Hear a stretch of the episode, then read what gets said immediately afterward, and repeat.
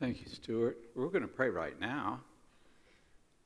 And as Stuart has asked, we want to pray for the selection committee, that process. And as we've recognized, we've said there's someone God has already chosen that person, and he is going to come and serve this church and proclaim the word of God. And we're just praying for uh, the process and God to lead and guide and direct us in that.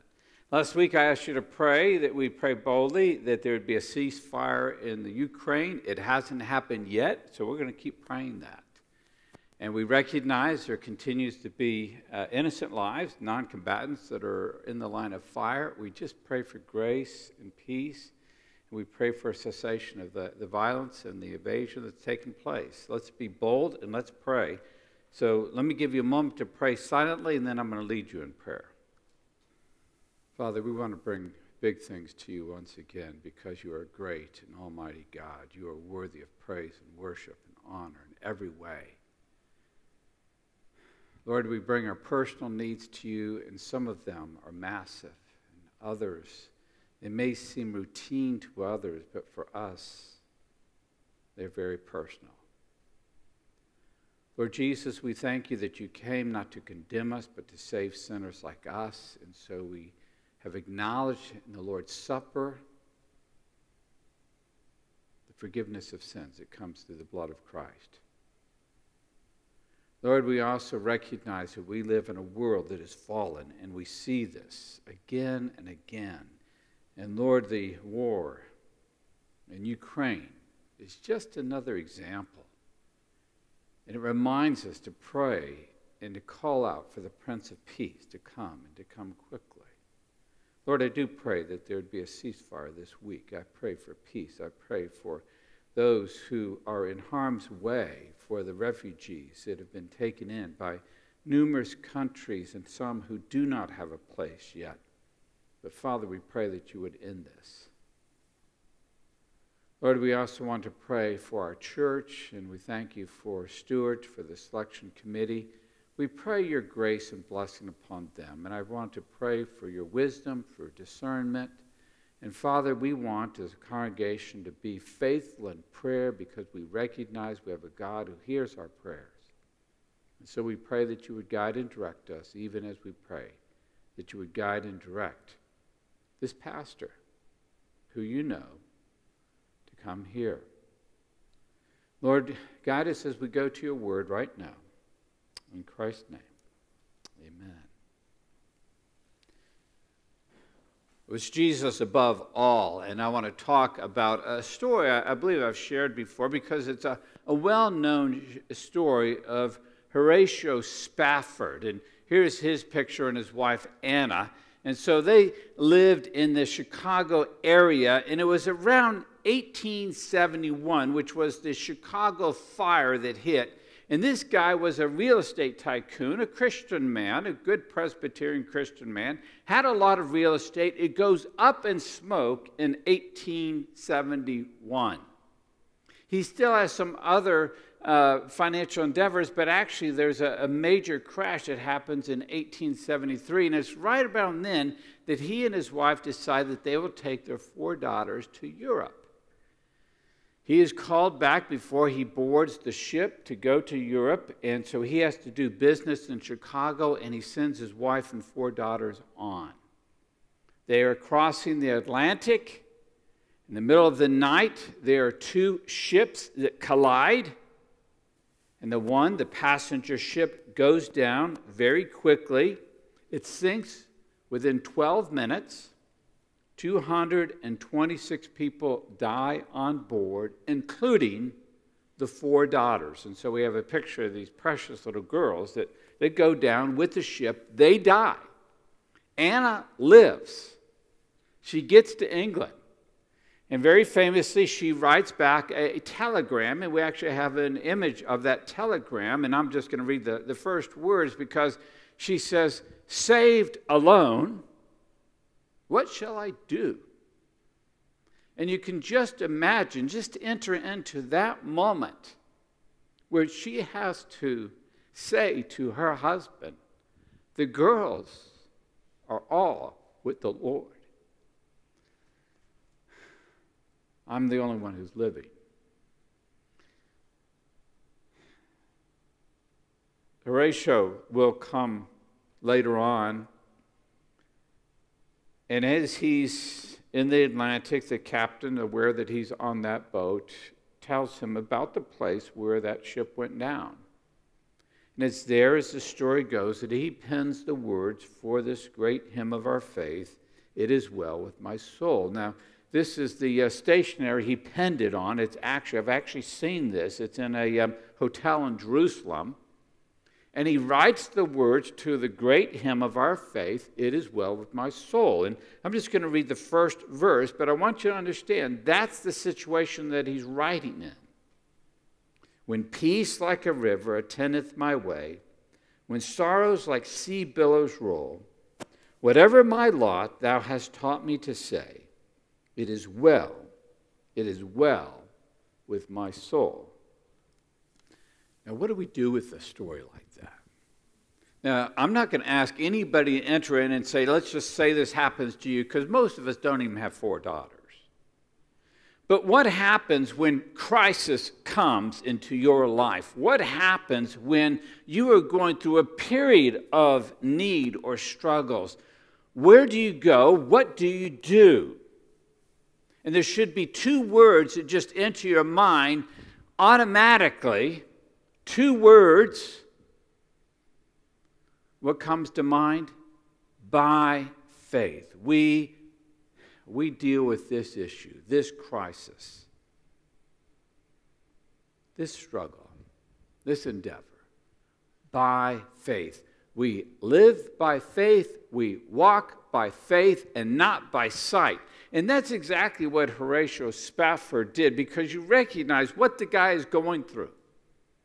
And we wouldn't wish it on anybody, and none of us should try to say, okay, how could I face that? Except anytime we face crisis or trial in our life, how do we do it? By faith.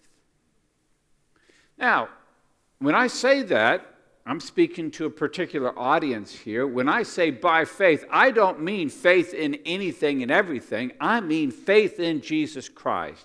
I mean faith in the promises of God. I mean faith in the power of God. I mean faith in the trust and the love of God and faith in the gospel of Jesus Christ. By faith. Everyone has some kind of faith.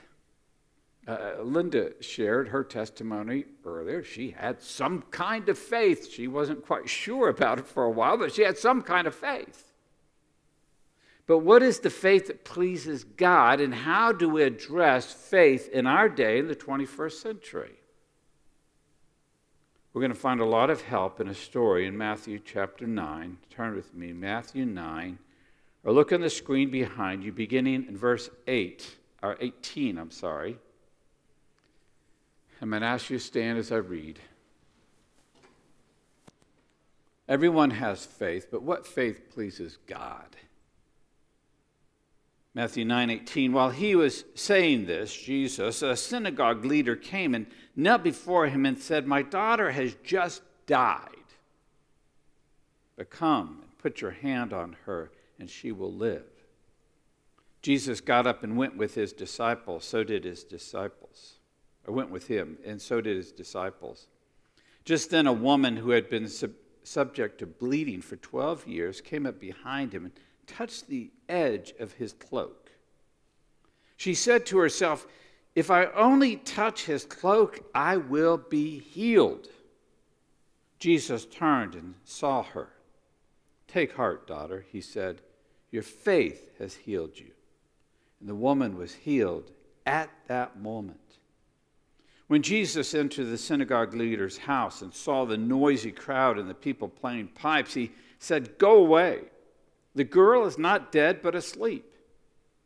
But they laughed at him.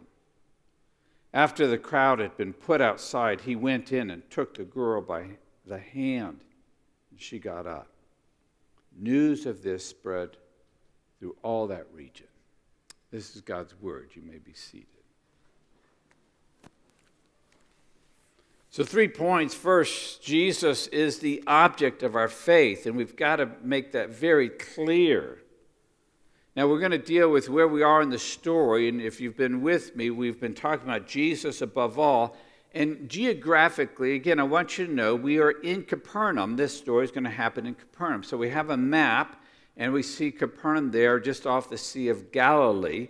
And it's interesting, the uh, leader there, who we'll find out his name is Jairus, uh, he is the synagogue leader. Now, there's the synagogue. If you go there today, there are ruins there, but there is a synagogue that is present. So we even have a picture of that. So this is synagogue, and I've been there. I've had my picture taken there. It is not actually a first century synagogue, though. It was built later, but it was built on the foundation of a first century synagogue. So in the next picture, you'll see those darker stones below that was the foundation of the first century synagogue. So you recognize that's where Jesus was. And one of the beautiful things is you recognize Jesus was here on this planet, and he was in that place. And there was a ruler, a leader of a synagogue, whose daughter had died. And Jesus is going to deal with that very situation. The man comes and he knelt down before Jesus. My daughter has just died, but now, let that sink in for a moment. Most of the time, when someone says, My daughter has just died, there's not a but after that. No buts, right? My daughter has just died, and I am in severe grief. My daughter has just died, and I don't know what to do. My daughter has just died. But, isn't that interesting? It's a but. Normally, when you say death, that's the end of the story. There's no more story there. That's it. But the synagogue leader says, but. Now we need to follow that and say, well, why would you say that? Why would you say but? But come and put your hand on her and she will what? Live. She will live. What's fascinating to me is this faith. Faith. Now, this statement doesn't say he claimed in faith, or there's any statement of faith here. We'll see later on there's a woman who's going to exhibit faith, but this is a clear statement of faith to me because he is basically saying death is not the final story. You are Jesus, you are above all, and death is not the final story. Praise God. That's faith. Why don't you go over to John chapter 11? John chapter 11, beginning verse 32. And this is a story, it deals with the death of Lazarus. And I'm just going to actually read one verse. So Martha has already come out to Jesus, and Mary, the sister of Lazarus, comes out. Remember, Mary was the one who sat at Jesus' feet. So she, she knows Jesus, she's heard his teaching, and she says this When Mary reached the place where Jesus was and saw him, she fell at his feet and said, Lord, if you had been here, my brother would not have died. He's dead. And again, that's the end of the story. But what is Jesus going to show Mary and Martha is this. No, death's not the end of the story. Because Jesus is Jesus, and He's the object of our faith. And not even death is greater than Him. And once we recognize that, once we engage with that, then we understand that's what we mean by Jesus above all. Because what trial, what tragedy can you name where you can say, but it's bigger than Jesus? What is the synagogue leader trying to say? Yes, my daughter has died, but you're bigger than that. You were above it.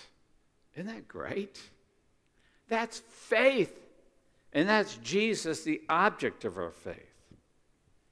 Frederick uh, Buechner, in his book called Telling Secrets, uh, theologian, Bible teacher, uh, was one time uh, lecturing at Harvard Divinity. And there was a student there who started uh, talking to, to Buechner, and it became evident that this student didn't have faith in God. In fact, Buechner said later on, it was odd. He attended a divinity school without believing in divinity. And he asked him about his faith, and he says, Well, I have faith in faith. Now, just let that sink in for just a moment, because that's a nonsensical statement. It's no different than me saying, I serve service. Faith has to have an object. You don't just say, I love love. That, that's, that's a meaningless statement. There has to be an object, a person. I love my wife. I love the Lord. Others may say, I love money, but whatever you're going to do, you're going to love something or someone. Same thing with faith. Faith has to be have an object. And so we don't want to go on this, well, I just want to believe in faith. Faith is nothing. Jesus is everything. Our faith is in the one who is above all. Faith, in that sense, becomes the instrument, and that's how we receive grace it's not even a work, it's the means by which we receive grace. But it never saves us except by the power of Christ and the power of the resurrection. One of the things we can say about our faith is we're not going to be able to explain everything about life or about God. I certainly can't. But the object of our faith is Jesus Christ our Lord. The one who came, lived a perfect life, was crucified, buried, rose again the third day. And he is Lord and he is Savior. There's a story I want to uh, tell you about a, a faith issue. There was a, and this is a, a Bible teacher that tells this story, and I'm just going to read it. There was a young Chinese student who was traveling from China to America to study at one of the universities. A fellow passenger noticed him reading his Bible on the deck of the ship. He engaged the student in conversation. He spoke disparagingly of the Bible, endeavoring to create doubt in it, adding, and this is kind of nice, however, I would not like to disturb your faith in Christ. Here's how the Chinese student replied. The student replied, Sir, if you could disturb my faith in Christ, he would not be a big enough Savior for me. In other words, he's Jesus above all. And what this student recognizes is I have a faith in Jesus who has the power of God, and the gospel is the power of God to change my life and give me eternal life. He is victorious over sin and death. And if you're going to say something disparaging about the Bible or about Christians or about church or whatever, and that discourages me from following Jesus Christ, then my Jesus is pretty small. And he's not big enough to save me from my trials in my life. But he is Lord. My point is simply this Jesus, Jesus, that object of our faith. Fix your eyes on Jesus Christ, the author and perfecter of our faith. Here's the second point Jesus honors our faith in him. So we, we continue on, but there's a, a story that's going to come in here, and it's going to come in in every one of the synoptic gospels. So in Matthew, Mark, and Luke, each one of them, this story is told, and the same thing is introduced. There's a woman who comes in with an issue of blood. You know, a, a woman's issue, and it's happened for 12 years. It's been going on for 12 years. It's always connected in the synoptics. I'm going to read the Luke account, Luke beginning chapter 8, verse 41. And one of the reasons I want to read from Luke, because many of you know Luke was a doctor, and he's going to give a little bit more information on this. Verse 41 Then a, a man named Jairus, a synagogue leader, came and fell at Jesus' feet, pleading with him to come to his house because his only daughter, a, a girl of about 12, was dying. Now, in this case, he was dying according to, uh, to Luke. Matthew just kind of condenses it and, and points out that by the time Jesus got there, she was dead. As Jesus was on his way, the crowds almost crushed him. So there's a whole bunch of crowd around him, crushing him almost. And a woman was there who'd been the subject of bleeding for 12 years, but no one could heal her. She came up behind him and touched the edge of the cloak, and Immediately her bleeding stopped. Who touched me? Jesus asked. When they all denied it, Peter said, Master, the people are crowding and pressing against you. But Jesus said, Someone touched me. I know that power has gone out from me. Then the woman, seeing that she could not go unnoticed, came trembling and fell at his feet. In the presence of all the people, she told why she had touched him and how she had, had been instantly healed. Then he said to her, Daughter, your faith has healed you. Go in peace. Again, Matthew's going to condense that. What I want to point out is she simply touches, here's her faith. She simply believes that if I touch the edge of his cloak, then I will be healed. Uh, let me just point out something, and, and I want you to consider a, a few things here. It, it, sounds slightly superstitious if you pull back for a little bit. All I have to do is touch part of his garment. But she recognized it wasn't the garment that had the power, it was Christ. She comes up behind Jesus in every text. She comes behind Jesus. Why? Why doesn't it just come face to face? And finally, she touches that tassel, and that tassel is uh, one of four tassels that Jesus would have worn as a traditional Jewish man. I'm going to go back to um, Numbers chapter 15, verse 38 and 39, and read why he was wearing those tassels and the significance of them. This is the Lord saying to Moses, Numbers, 30, uh, Numbers uh, 15, 38.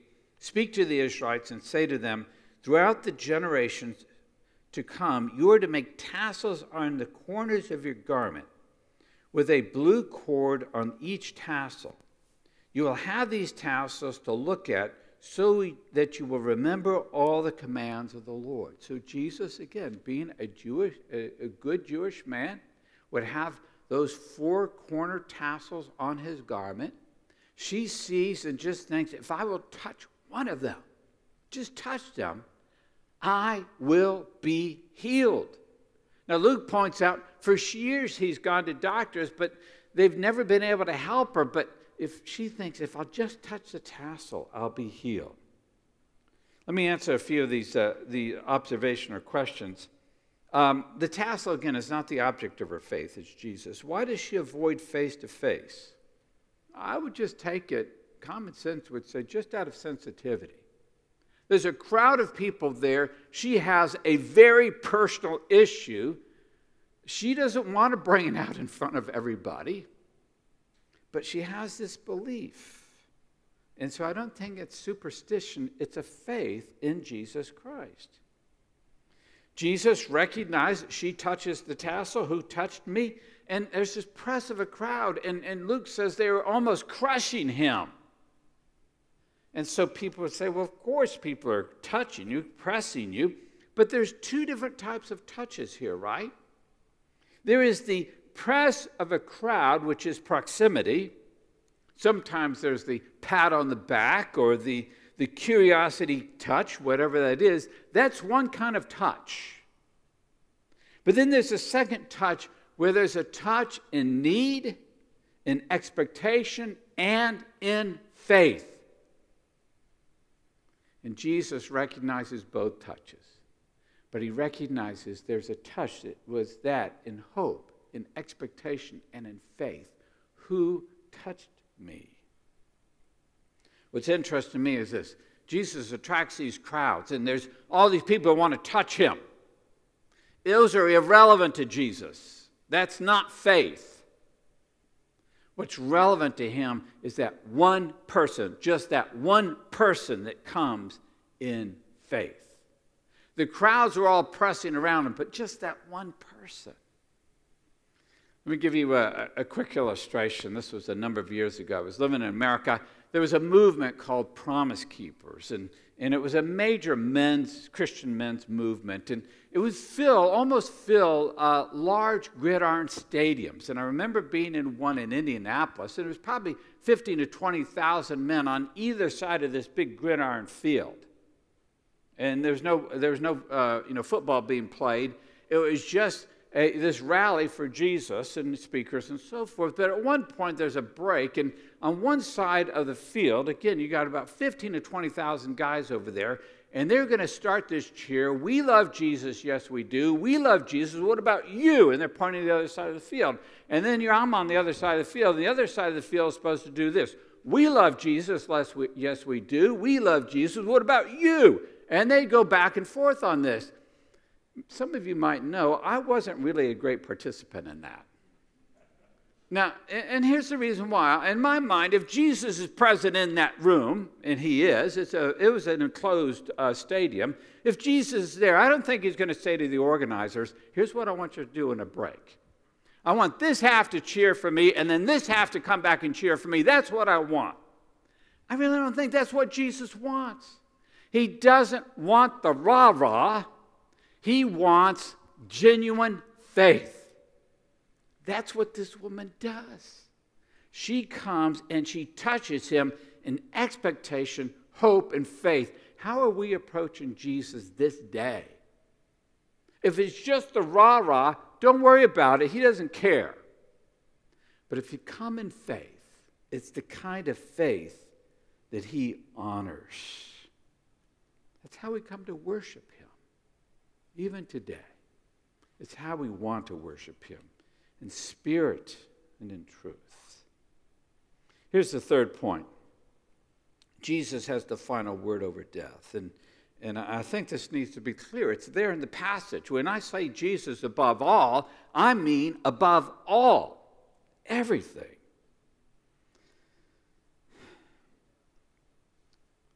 If we're asked to have faith in Jesus and our great enemy is death, faith that ends in death is not helpful. That's not helpful. Again, look at verse 23 in Matthew 9. When Jesus entered the synagogue leader's house and saw the noisy crowd and the people playing pipes, he said, Go away. The, the girl is not dead, but asleep. But they laughed at him. After the crowd had been put outside, he went and took the girl by the hand, and she got up. News of this spread through all that region. Just a couple observations. Jesus comes to the house where the, the little girl has died. There's, there's a noisy crowd, and the people are playing pipes. Now, in that culture, in that first century culture, even with poor families, it was expected if there was a death, there would be at least two flute players and at least one professional wailing woman. In other words, she comes, she sets the tone, at least one, just with loud wailing to show that there's grief in this house. This is often uh, contrary to, to how Westerners grieve. Sometimes there's just this grief in total silence. But in this case, there's a noise there, and it's a very noisy affair. And Jesus is not concerned about the noise, it's the noise of death. And Jesus says, That's the noise of death, and it doesn't belong in this house. He wants to speak of life. He tells them, Go away. Here's the next noise that comes in the house. What's the noise? Laughter. Loud laughter. She's just sleeping. And I'll wake her up. And they laugh at him. Now, now you think about at that point, Jesus may say, okay, just stick around. You just stick around, just see what's going to come. But he sends them out of the room because you know why? Jesus is not there to entertain them, he's not there to prove a point. What he does, according to other uh, gospel accounts, he takes the three close disciples and the parents and he goes into that room. And he takes the hand of this little girl and he tells her to wake up. And she lives. She lives. I'm going to read a quote from uh, Frederick Dale Bruner, kind of an interesting thought because I think we need to apply this. We need to apply it for us today.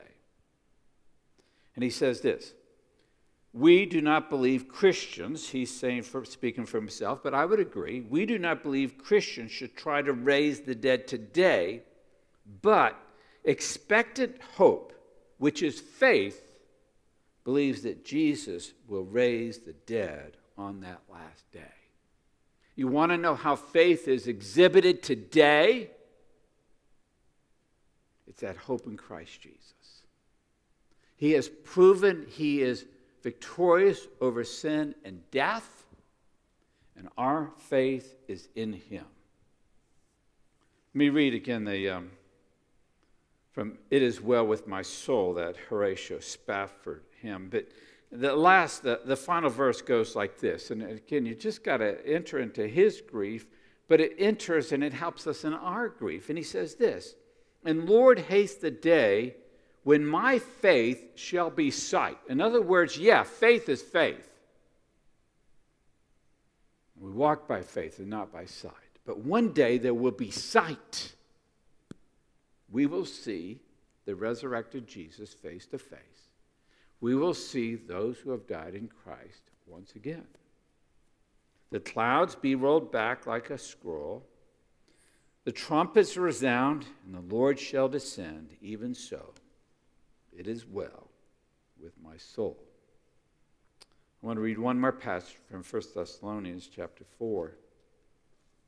Great passage of our, our faith. The Apostle Paul uh, speaking to Christians. And he says this Brothers and sisters, verse 13, we do not want you to be uninformed about those who sleep in death. So he makes it clear it's a, sleep is a euphemism here for death. So that you do not grieve like the rest of mankind who have no hope. You and I are different. We're different. For we believe that Jesus died, there's the object of our faith, that Jesus died and rose again, and so we believe that God will bring with Jesus those who have fallen asleep in him. Again, the euphemism. According to the Lord's own word, we tell you that we who are still alive, who are left until the coming of the Lord, will certainly not precede those who have fallen asleep, for the Lord himself will come down from heaven with a loud command, with the voice of the archangel, and with the trumpet call of God, and the dead in Christ will rise first. After that, we who are still alive and are left will be caught up together with them in the clouds to meet the Lord in the air. And so, here's our faith. And so, we will be with the Lord forever. So, what's the application? Therefore, encourage one another with these words. How do we deal with crises in our life? With these ongoing struggles, times of uncertainty, two words, by faith. Who is the object of our faith? Not just faith in faith, Jesus Christ, the crucified one, the risen one, the coming one. Therefore, encourage one another with these words. Pray with me.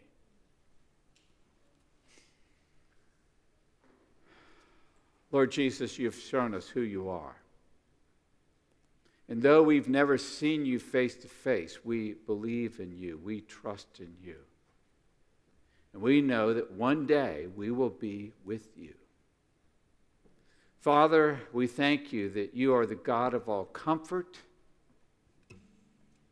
and even these stories, like Horatio Spafford, remind us that there are Christians who have lived by faith and hope and trust. And we want to follow in their footsteps. And I pray that we would encourage one another with these words. In Christ's name, amen.